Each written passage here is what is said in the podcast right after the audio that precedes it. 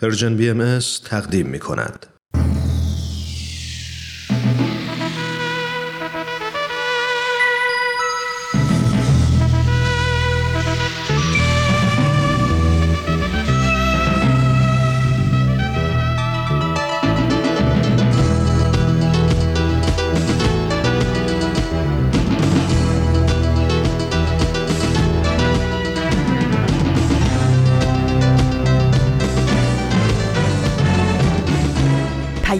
دوست. برنامه ای برای تفاهم و پیوند دلها.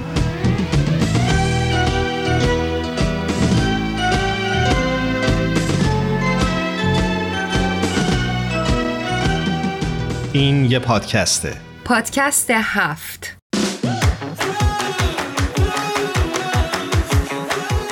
امروز جمعه 17 تیر 1401 خورشیدی برابر با 8 ژوئیه 2022 میلادیه. این 112 همین قسمت از پادکست هفته.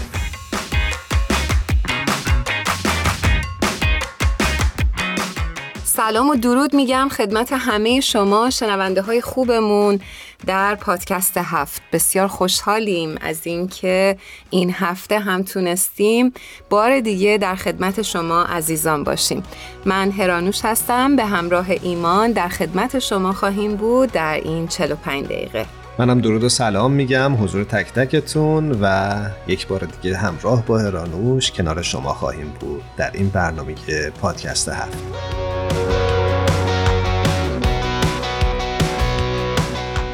امروز قرار راجع به کار داوطلبانه و یا در اصطلاح آمیانه کار خیر صحبت بکنیم. مسئله ای که فکر می‌کنیم می‌تونه جامعه و جهان ما رو تغییر بده. ایمان این موضوع بسیار فکر می‌کنم در این روزها مخصوصا راهگشا هستش. ولی یه چیزی رو خوبه که بگیم از های شادی بخشی که پس از هر کار خیر در ذهن انسان ترشح میشه تا شکلگیری ستون اولین خیریه ها مسیری چند هزار ساله داشته در تاریخ. و می‌تونیم ببینیم که هر فرد چجوری می‌تونه در جامعهش تاثیر داشته باشه.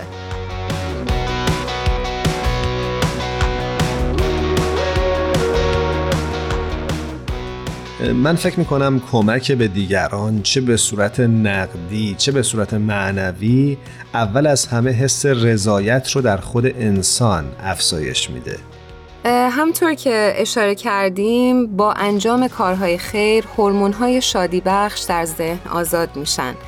و ایمان همچنین فیلسوفان معتقد هستند که اقدام بشر دوستانه در خیریه ها مثل یک بازی برد برد هم برای انجام دهنده و هم گیرنده مفید هستش. و شاید بشه گفت در واقع نتیجه نهایی کارهای داوطلبانه و خیر در جوامع ایجاد تغییر مثبت هست. حالا این تغییر می‌تونه در رفتارهای اقتصادی، نگرش های اجتماعی و یا حتی دیدگاه های فرهنگی در یک کشور باشه. دقیقاً. ایمان در طی سالها فکر می‌کنم همه ما به این نتیجه رسیدیم که همش نباید منتظر یک مؤسسه باشیم به دنبال یک ناجی باشیم به دنبال یک سری آدمهایی باشیم که در واقع پیشرو هستن. خودمون باید اقدام بکنیم و هر فرد به نظر من باید مسئول باشه برای جامعه اطراف خودش و اون چیزی که می‌بینه که درد جامعهش هستش بتونه یک قدم کوچیک هم برای جامعهش برداره. به نکته مهمی اشاره کردی چرا که فکر می‌کنم تغییر در جامعه از افراد شروع میشه و اگر هر کدوم از ما تصمیم بگیریم که جور دیگه ای جهان رو ببینیم و جور دیگه ای رفتار بکنیم می‌تونیم خودمون شروع کننده یک حرکت تازه باشیم در جامعه برای بهبود شرایط و کمک به دیگران.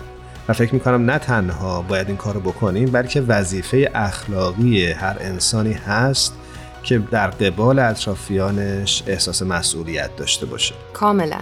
خب شنونده های خوبمون تا همینجا بحث رو نگه داریم با همدیگه بریم. ترانه زیبا از خانم گوگوش با عنوان من همان ایرانم رو بشنویم و برگردیم دوباره سر صحبتمون. منو از یاد بردی من همون ایرانم.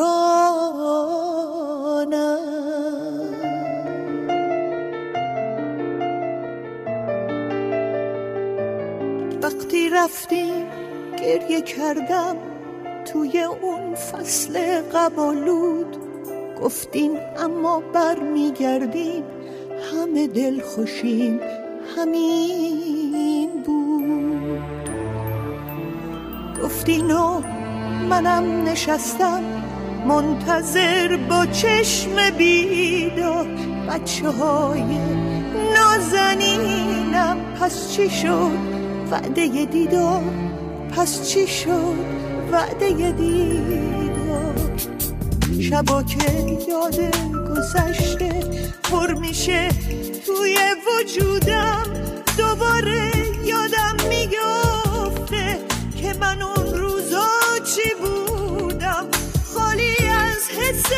حقارت. سرفراز بودم و سالان بچه های نازنینم. پس چی شد وعده دیدار منو از یاد نبری می‌دونم ویرانم. زجه هامو میشنوی. من همون ایرانم. من همون ایرانم.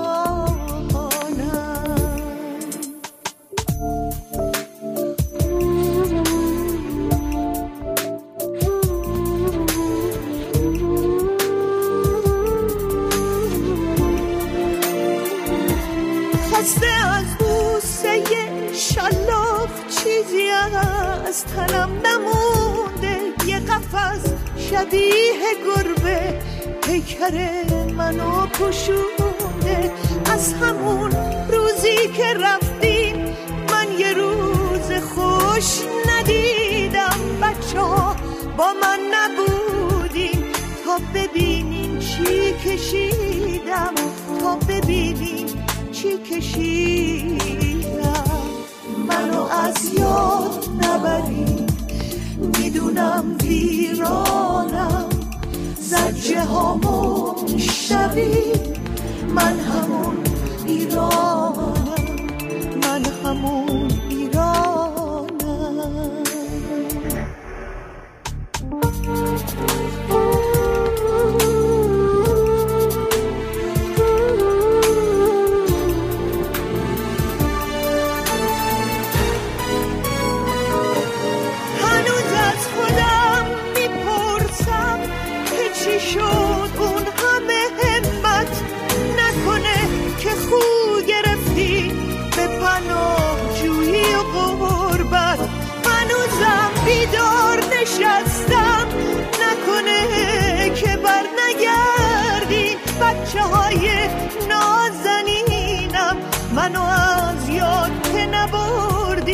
منو از یاد که نبردین شما با 112 همین قسمت از پادکست هفت همراه هستید. من و هرانوش در این برنامه در ارتباط با موضوع کار داوطلبانه و یا کار خیر صحبت می‌کنیم. خیلی خوبه که در این قسمت از برنامه بیایم در مورد انواع کارهای داوطلبانه صحبت بکنیم.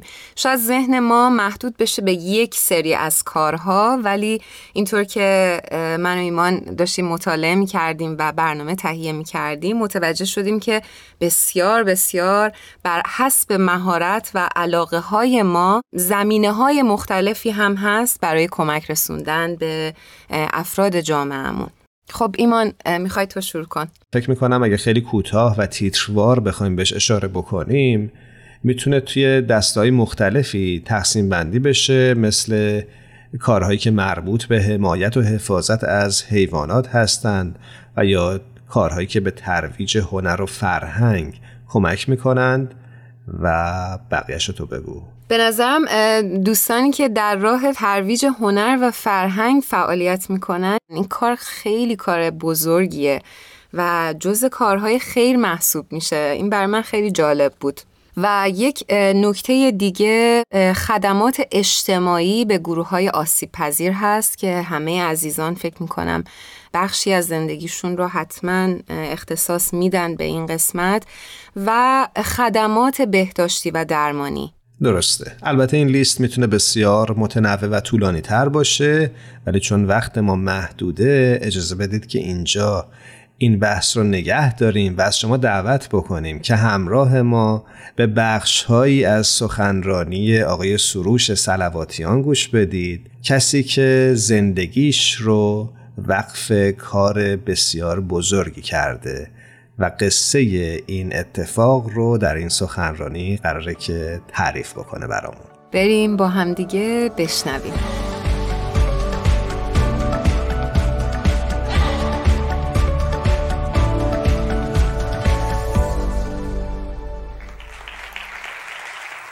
چند سال پیش جوانترین دایی من از طبقه دوازدهم بیمارستان آتیه تهران بر اثر یه اتفاق سقوط کرد.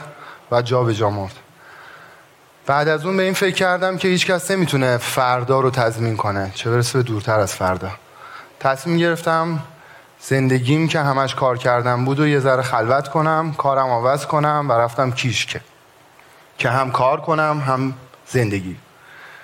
یه مدت کیش بودم برگشتم اومدم تهران و تهران هم همین مدل زندگی ادامه پیدا کرد. سفر می‌رفتم و فیلم برداری می‌کردم.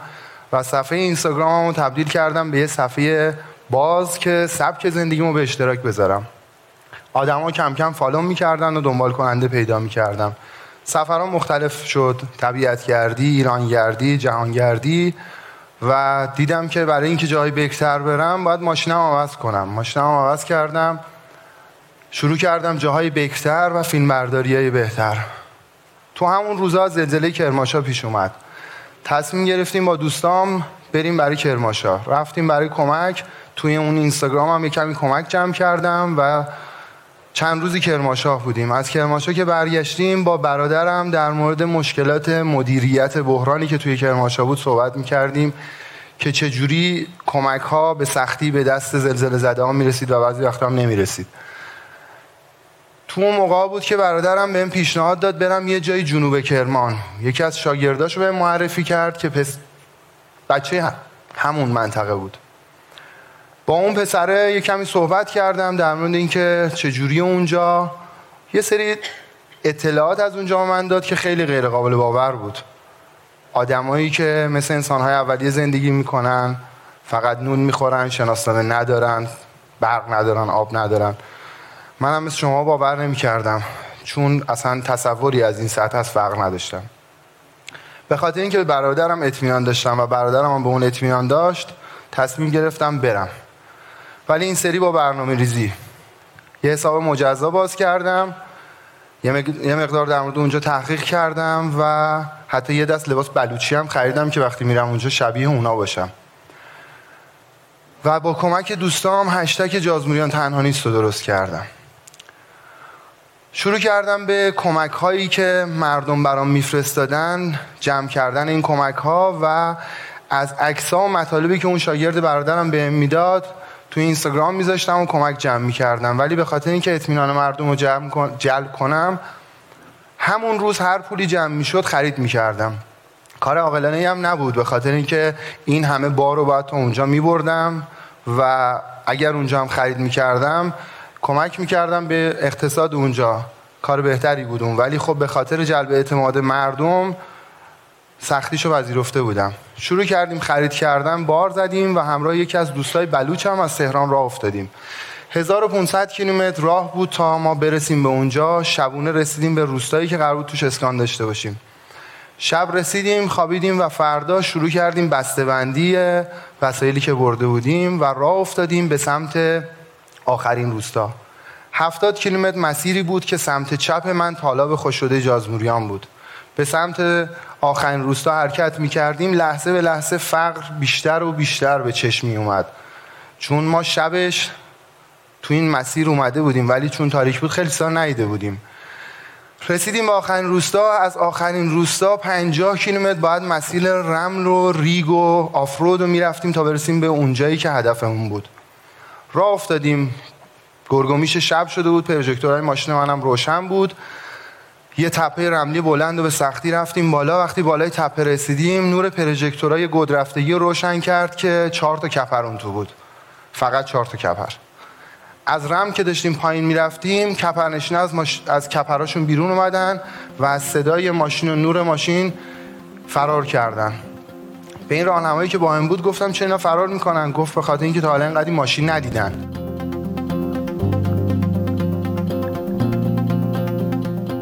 وقتی داشتم گوش می‌کردم فکر کردم که فقر مطلقی که این مردم بهش دچار بودن واقعا غم متاسفانه درسته. اما فکر می‌کنم که آدم هایی که بتونن این درد رو ببینن و برای برطرف کردنش کاری انجام بدن هم خوشبختانه کم نیستن. دقیقا. یکی از نکته خوب این سخنرانی شیوه قصه گویی آقای سلواتیان هم هست. بریم با همدیگه گوش بدیم ببینیم در ادامه چه اتفاقی میفته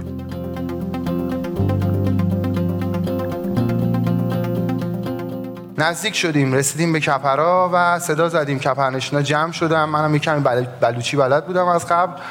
باشون صحبت کردیم بسته رو تقسیم کردیم و بچه های زیادی هم اونجا بودن. من دیدم چیزی برای بچه ها همراهم ندارم. به خاطر همین رفتم تو ماشین چند تا پرتغالی که از سفر همراه هم بود آوردم و با چاقو خوردش کردم که به تعداد بیشتری از بچه ها برسه. پرتغال رو به بچه ها دادم و دیدم یکی از بچه ها رو زمین نشسته. یه دختری بود که خودش روی خاک کشیده بود و ردش روی خاک معلوم بود. سمتش رفتم زانو زدم و بهش پرتقالش رو دادم اسمش رو ازش پرسیدم اسمش رو نگفت. یه کمی باید صحبت کردم دوباره از اسمش پرسیدم هم گفتش اسمش سامی است. پرتقال که بهش داده بودم داشتم چشاشو نگاه می‌کردم حواسم نبود. یه لحظه متوجه شدم پرتقاله رو داره و پوست می‌خوره. تعجب کردم برگشتم دیدم همه اونایی که پشت سرم هستن بچه های دیگه هم دارن با پوست می‌خورن. از اون راهنمایی که با من بود پرسیدم گفتم چرا اینا دارن با پوست می‌خورن؟ گفت به خاطر اینکه اینا تا حالا به غیر از نون و چایی بعضی وقتا هم شیر شطور چیز دیگه نداشتن بخورن. در صورتی که اونجایی که ما بودیم با جیرفت که قطب پرتغال جنوب کشور تقریبا 300 کیلومتر فاصله داشت. و خودشون هم تا سالهای قبل من خبر داشتم که اونجا مرکبات میکارن و لیمو میکارن. حالا خوش سالی از بین برده. و این آدما تو اون شرایط تا حالا پرتقال نخورده بودن. کاری شد کرد. ناراحت شدم ولی خب تازه فهمیده بودم اون فقری که اون شاگرد برادرم در موردش صحبت می‌کرد چی می‌تونه باشه. رفتیم تو کپر برامون, پرتق... برامون چایی و نون آوردن. همون چای نونی که همه دارایشون بود برامون برای پذیرایی آوردن. شروع کردیم خوردن و صحبت کردن.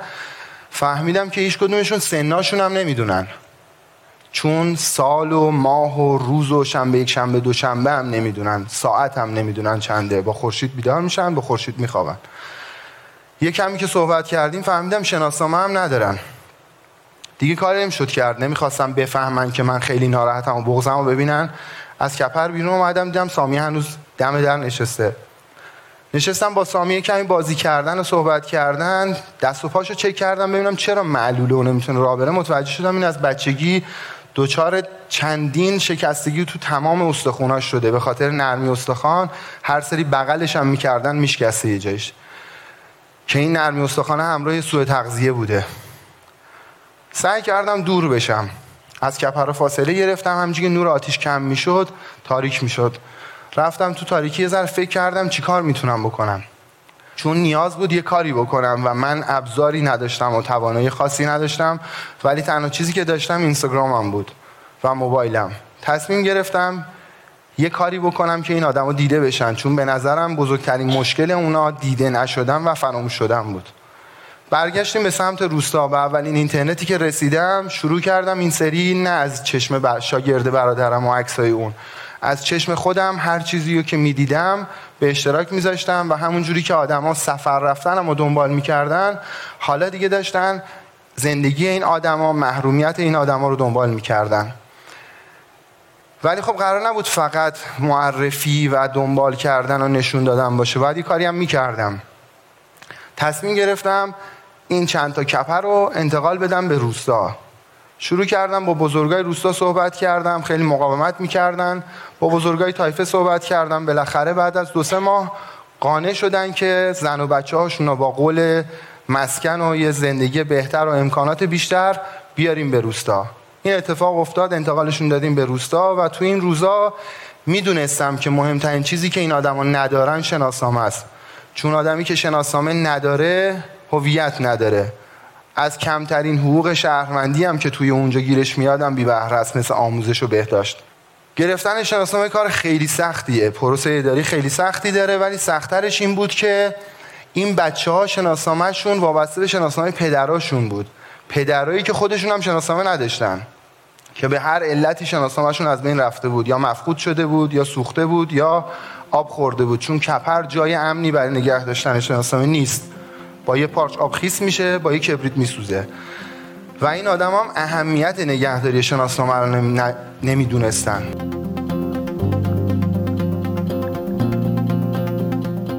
هرانوش به نکته خیلی مهمی آقای سلواتیان اشاره کردن. به نظرم قدم اول در احقاق حقوق شهروندی شاید پیدا کردن همین هویت رسمی و داشتن شناسنامه است در کشور. دقیقا. داشتم فکر می کردم ای کاش شرایط ویژه‌ای فراهم می شد که اینجور افراد مسیر راحتتری رو برای دریافت شناسنامه طی می کردن و همینطور کودکان مهاجری که باید به مدرسه برن هم می‌تونستن هویت رسمی پیدا کنن. امیدواریم که این اتفاق بیفته اما بیا برگردیم گوش بدیم به ادامه ماجرا. بله.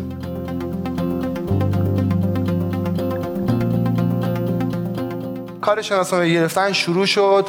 تو اون روزا باید برای درمانشون هم یه کاری می‌کردم. سامی و لیلا و گلک آوردم به نزدیکترین بیمارستان که توی کهنوج بود. تو بیمارستان خانواده سامی که عدد نمی‌دونستن به هم گفتن که سامی از روزی که خدا رحم به دنیا آمده نخوابیده. یعنی تقریبا یک سال و نیمه که از درد پا نخوابیده. چون خدا رحم یک سال و نیمش بود.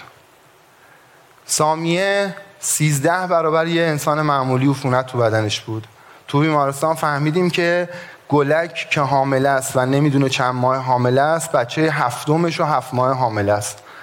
و لیلا که بچه دار نمیشه از روزی که باباش مرده یعنی تقریبا 6 سال پیش تو 23 سالگی یائسه شده.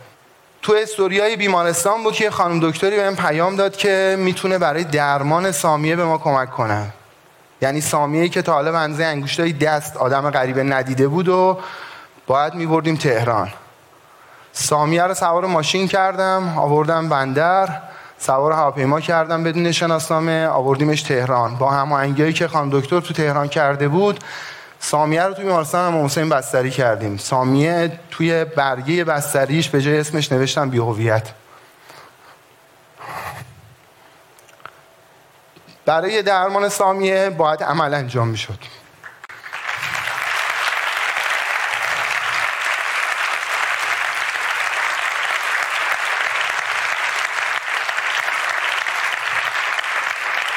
برای رضایت عمل سامیه احتیاج به پدرش بود. پدر سامیه هم شناسنامه نداشت. پدر سامی هم بدون شناسنامه سوار هواپیما کردیم. آوردیم تهران با یه برگه دهیاری. و دکترها لطف کردن که پذیرفتن رضایتش و عملای سامیه شروع شد. ولی تو همه این روزها مهمترین کاری که من باید می‌کردم هر روز معرفی این آدما بود. به خاطر همین به بازیگرا، هنرمندا، سلبریتیا، ورزشکارا دایرکت می‌زدم و سعی می‌کردم نظرشون جلب کنم. این کار رو بیشتر شبا انجام می‌دادم. دوازده شب به همه اون کسایی که تو لیستم بود direct می‌زدم. و تا صبح ساعت میذاشتم که هر یک ساعت یه بار بیدار بشم. و بعد از اینکه بیدار شدم و بعد از اینکه بیدار شدم آخرین direct رو پاک می‌کردم دوباره direct می‌زدم. چون می‌دونستم اونا سرشون شلوغه و باید این کار تکرار بکنم. تا صبح چند بار این کار انجام می‌دادم تا direct م دیده بشه و خوشبختانه توی این روزا شروع شد به دیده شدن. بازیگرا و هنرمندای زیادی تا الان از ما حمایت کردن. تقریبا 150 60 تا بازیگر و هنرمند شناخته شده مثل کیوان کلهر مثل علی کریمی مثل هدیه تهرانی و کسای دیگه از ما حمایت کردن. و باعث شدن این آدما دیده بشن. مهمتر از همه. تو اون روزایی که بابای سامیه رو آورده بودیم تهران فهمیدم که اعتیاد یکی از مشکلات مهم منطقه است. به خاطر همین هشتگ که می‌سازیم هشتگ ترک اعتیاد شروع شد. هشتگ ترک اعتیاد رو شروع کردم و کسایی که دوست داشتن زندگی دوباره شروع کنن و اعتیادشون رو ترک کنن و به نزدیکترین کمپ ترک اعتیاد توی قلعه گنج انتقال می‌دادم. و تو اون تایمی که سامیه بیمارستان بود علت عفونت سامیه هم فهمیدیم. این بود که بهداشت فردی سامیه رعایت نشده بود. یعنی نداشتن سرویس بهداشتی باعث شده بود که سامیه بدنش عفونت کنه. چون اون روزایی که بیمارستان برده بودمشون روزای اول فهمیدم که سامیه اینا تا حالا دستشویی نرفتن و بلد نیستن از دستشویی استفاده کنن. چون نمی‌تونستن نمی‌دونستن کجا باید بشینن و چجوری از شیر آب استفاده کنن. هشتگ می‌سازیم برای پاکی شروع شد. شروع کردیم به دستشویی ساختن توی روستاها. و از مردم کمک جمع کردن برای این دستشویی ها من و جازموریان تنها نیست تقریبا 22 ماهه که در کنار مردم حاشیه طالب جازموریانیم. توی این 22 ماه دو سال تولد من اونجا بوده.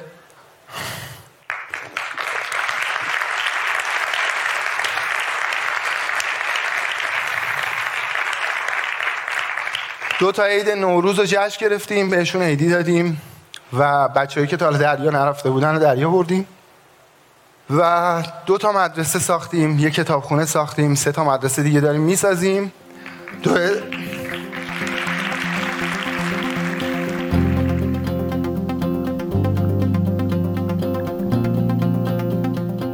داشتم فکر می‌کردم ایمان که چقدر هر کدوم از ما می‌تونیم در تغییر اطرافمون تأثیر گذار باشیم. درسته یه حادثه غم توی زندگی آقای سلواتیان باعث تغییر شیوه زندگیشون شد.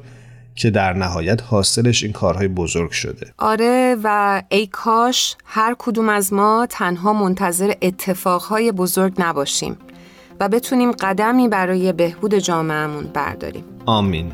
بریم بخش پایانی صحبت های آقای سلواتیان رو با هم بشنویم. بله بریم بشنویم.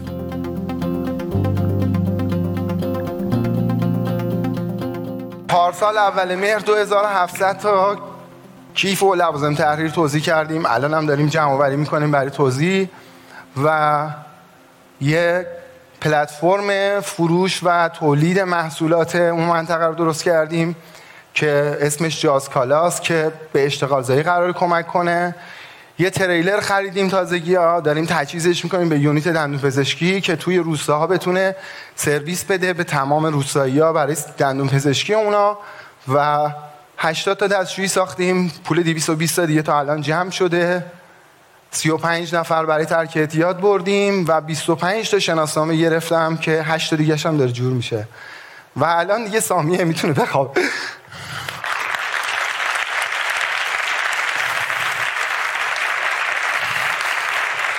سامیه الان دیگه می‌تونه بخوابه. چون هفت بار پاش عمل شده پاش صاف شده بدنش عفونت نداره.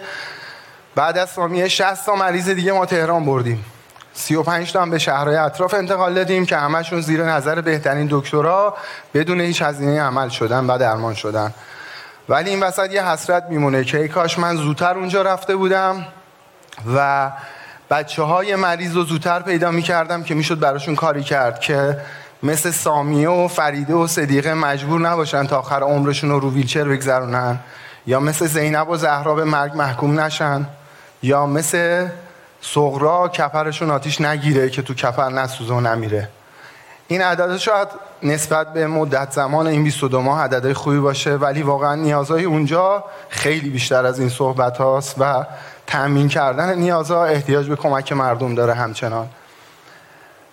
من روزای اول 20 روز طول کشید 15 میلیون جمع کنم. ولی الان وقتی برای ساختن خونه مادر بزرگ از مردم کمک خواستم توی دو ساعت پول سه تا خونه جمع شد. یعنی نزدیک 150 میلیون تومن یعنی من موفق شدم اون اعتمادی که دنبالش بودم و جلب کنم. و این روزای اول خیلی روزای سختی بود. این جلب اعتماد کردن کار سختی بود. ولی حالا که این اعتماد جلب شده دیگه کمک های مردم از من پیشی گرفته. حالا که برای جازموریان تنها نیست جواب داد اگه شما بخواین برای همه جا جواب میده و برای همه چی جواب میده. یعنی یه روزی زایندرو تنها نیست یه روزی ایران تنها نیست یا یه روزی خلیج فارس تنها نیست. و اینجوری رد پای شما توی دنیا میمونه. چون چون به نظر من آدم باید رد پاش تو دنیا بمونه. چون آدمی که رد پا نداره انگار پا نداره.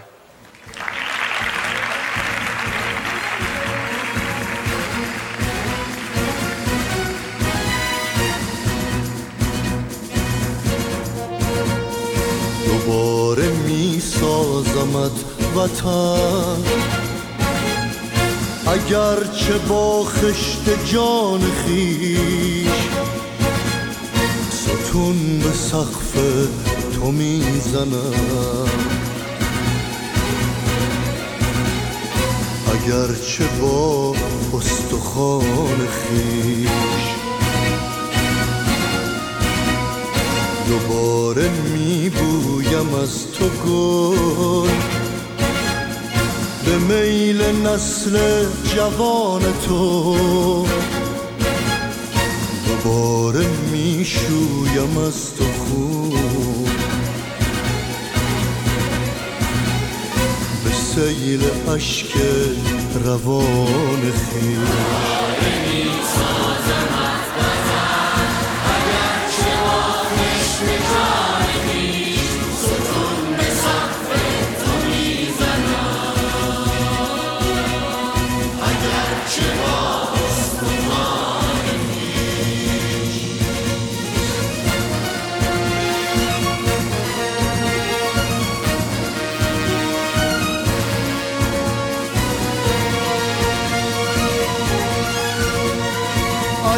اگرچه صد سال مرده ام به گور خود خواهم ایستاد که برکنم قلب اهرمن.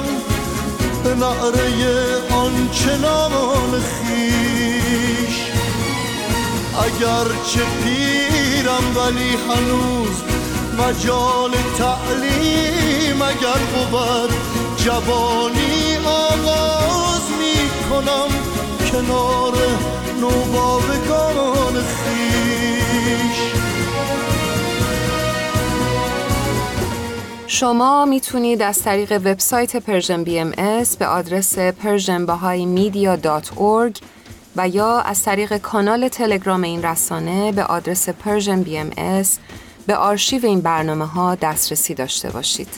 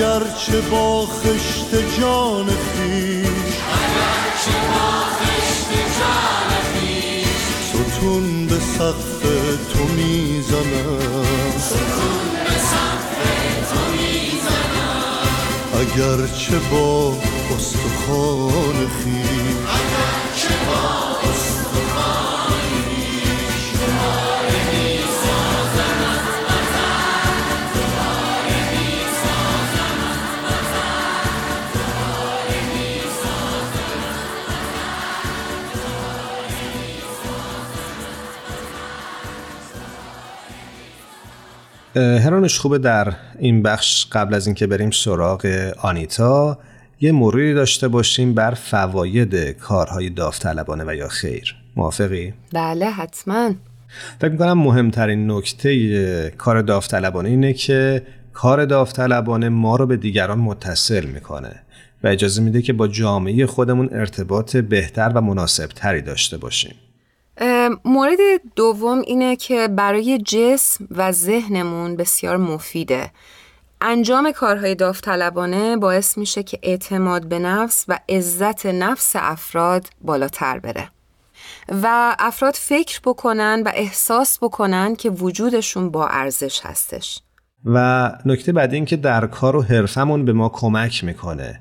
اجازه میده که در زمینه مورد علاقهمون تجربه کسب بکنیم و توانایی هامون رو در شرایط واقعی محک بزنیم. کاملا و باعث میشه که هدفمون رو بتونیم تعیین بکنیم. اگر که جوانتر هستیم و واقعا نمی‌دونیم که چه حرفه رو باید در پیش بگیریم و مستصل هستیم که هدفمون چیه فکر می‌کنم کارهای داوطلبانه بتونه به ما در زمینه های مختلف کمک بکنه که هدفمون رو در زندگی پیدا بکنیم. همینطوره. خب با هم بریم و با آنیتا همراه بشیم ببینیم که آنیتا امروز برامون چه چیزی همراه آورده. بله بریم با آنیتا جون صحبت کنیم.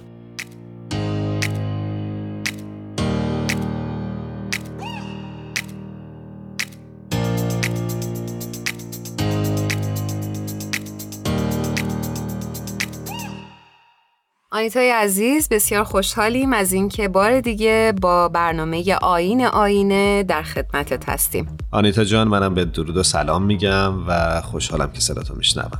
درود و سلام میگم به شما هرانوش عزیز و شما ایمان عزیز. منم خیلی خوشحالم که دوباره صدای شما رو میشنوم و باهاتون همراه هستم. قربانت ممنون. خب آنیتا جان امروز برای ما چی به همراه آوردی؟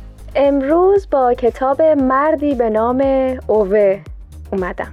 شما کتاب خوندین؟ من کتابو نخوندم ولی فیلمش رو دیدم. خیلی هم عالی. آنیتا جان نویسنده این رمان کی هست؟ نویسنده کتاب اسمشون هست کارل فردریک بکمن که من توضیحات بیشتر رو در اختیارتون قرار میدم. بسیار عالی. ایشون قبل از اینکه نویسنده بشن در ابتدا وبلاگ نویس بودن و نگارش مقاله برای روزنامه انجام می‌دادن. همچنین نویسنده مجله مترو بودن. جالب اینه که مردی به نام اوه اولین کتاب ایشونه که همون سال اول بیشتر از 600 هزار نسخه فروش می‌کنه و به سی زبان زنده دنیا هم ترجمه میشه. این کتاب بعد از اینکه یک سال پس از چاپ به انگلیسی ترجمه میشه جزو پرفروش های نیویورک تایمز میشه. و پنج سال بعد همونجوری که ایمان هم اشاره کردن فیلمی از روی این کتاب ساخته میشه که کارگردانش هنس هولم بوده و یک بازیگر ایرانی به اسم بهار پارس هم ایفای نقش می‌کنن توی این فیلم. بله فیلم بسیار خوبی هم هست و برای اون دسته از شنونده همون که شاید تا الان فرصت نکردن این فیلم رو تماشا بکنن حتما توصیه می‌کنم که فیلم مردی به نام اوور رو ببینن. آنیتای عزیز حالا که از فیلم و کتاب برامون گفتی خوب راجع به محتوای کتاب مردی به نام اوه هم بیشتر برای شنونده همون توضیح بدی. بله حتما. اتفاقا من خیلی این بخش رو دوست دارم چون که این کاراکتر برای من خیلی جذاب شده. اوه یک مرد میان ساله که با دنیای مدرن سر جنگ داره. یعنی اصلا نمی‌تونه باهاش کنار بیاد.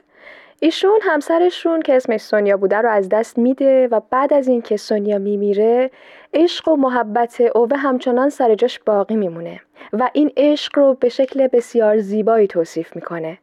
اوه معتقده که قبل از سونیا زندگی نمی‌کرده و بعد از اون هم زندگی براش بیمعنا شده. اون 59 سالشه و از شغلش اخراج شده و با دنیای بیرونی قطع ارتباط کرده. و بنابراین هم دائما ناراضیه و قر می‌زنه و شاکیه. اما نکته جالب اینه که اوه به چارچوب ها و ارزش های اخلاقی و اجتماعی خیلی پایبنده.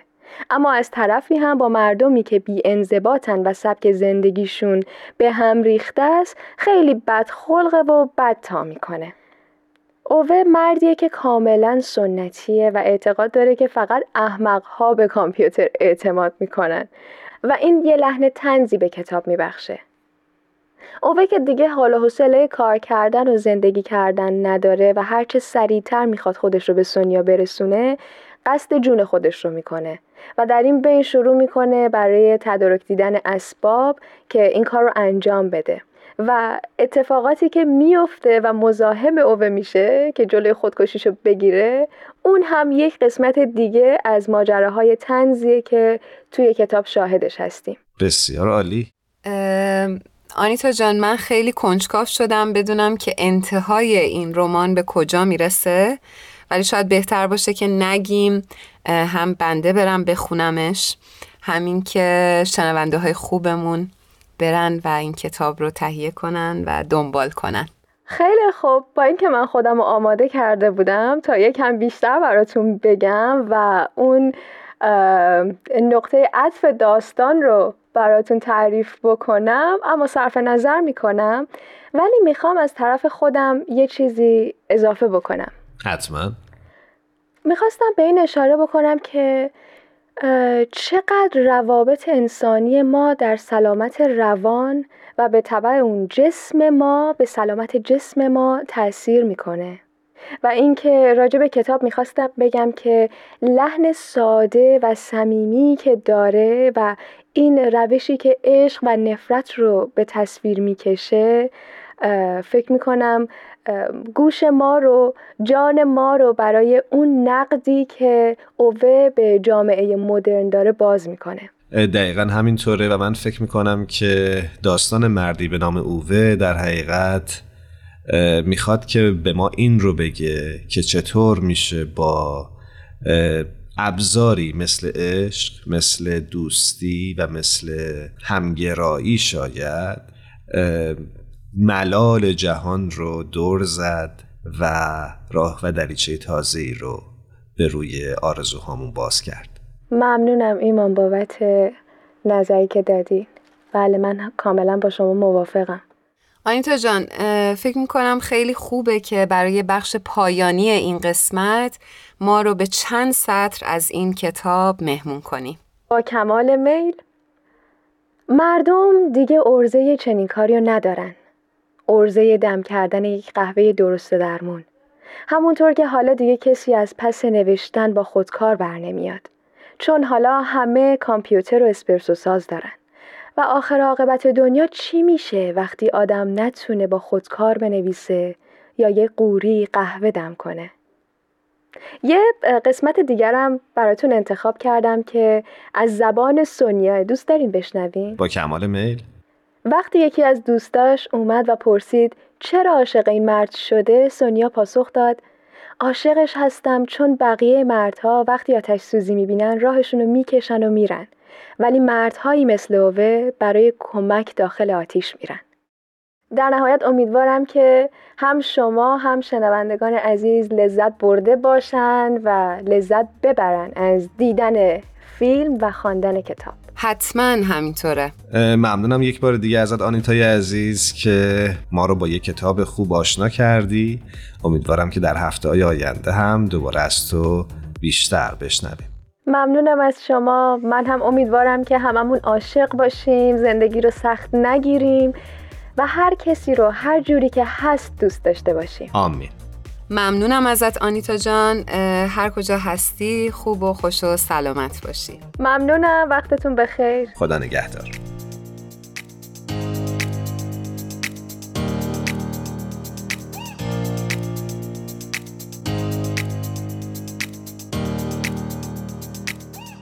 در جایی در مصاحبه ای از اروین یالوم روانشناس معروف آمریکایی قرن 21 سوال شده که اگر می توانستید یک پیام کوتاه و تاثیرگذار برای جهانیان داشته باشید آن پیام چه بود؟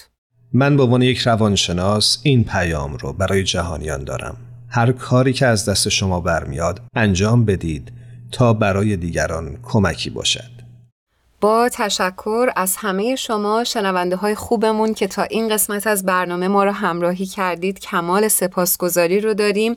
و همه تهیه کننده های خوب برنامهمون. الهام، تارا، میساق و شایان عزیز که ما رو در تهیه این برنامه همراهی کردن.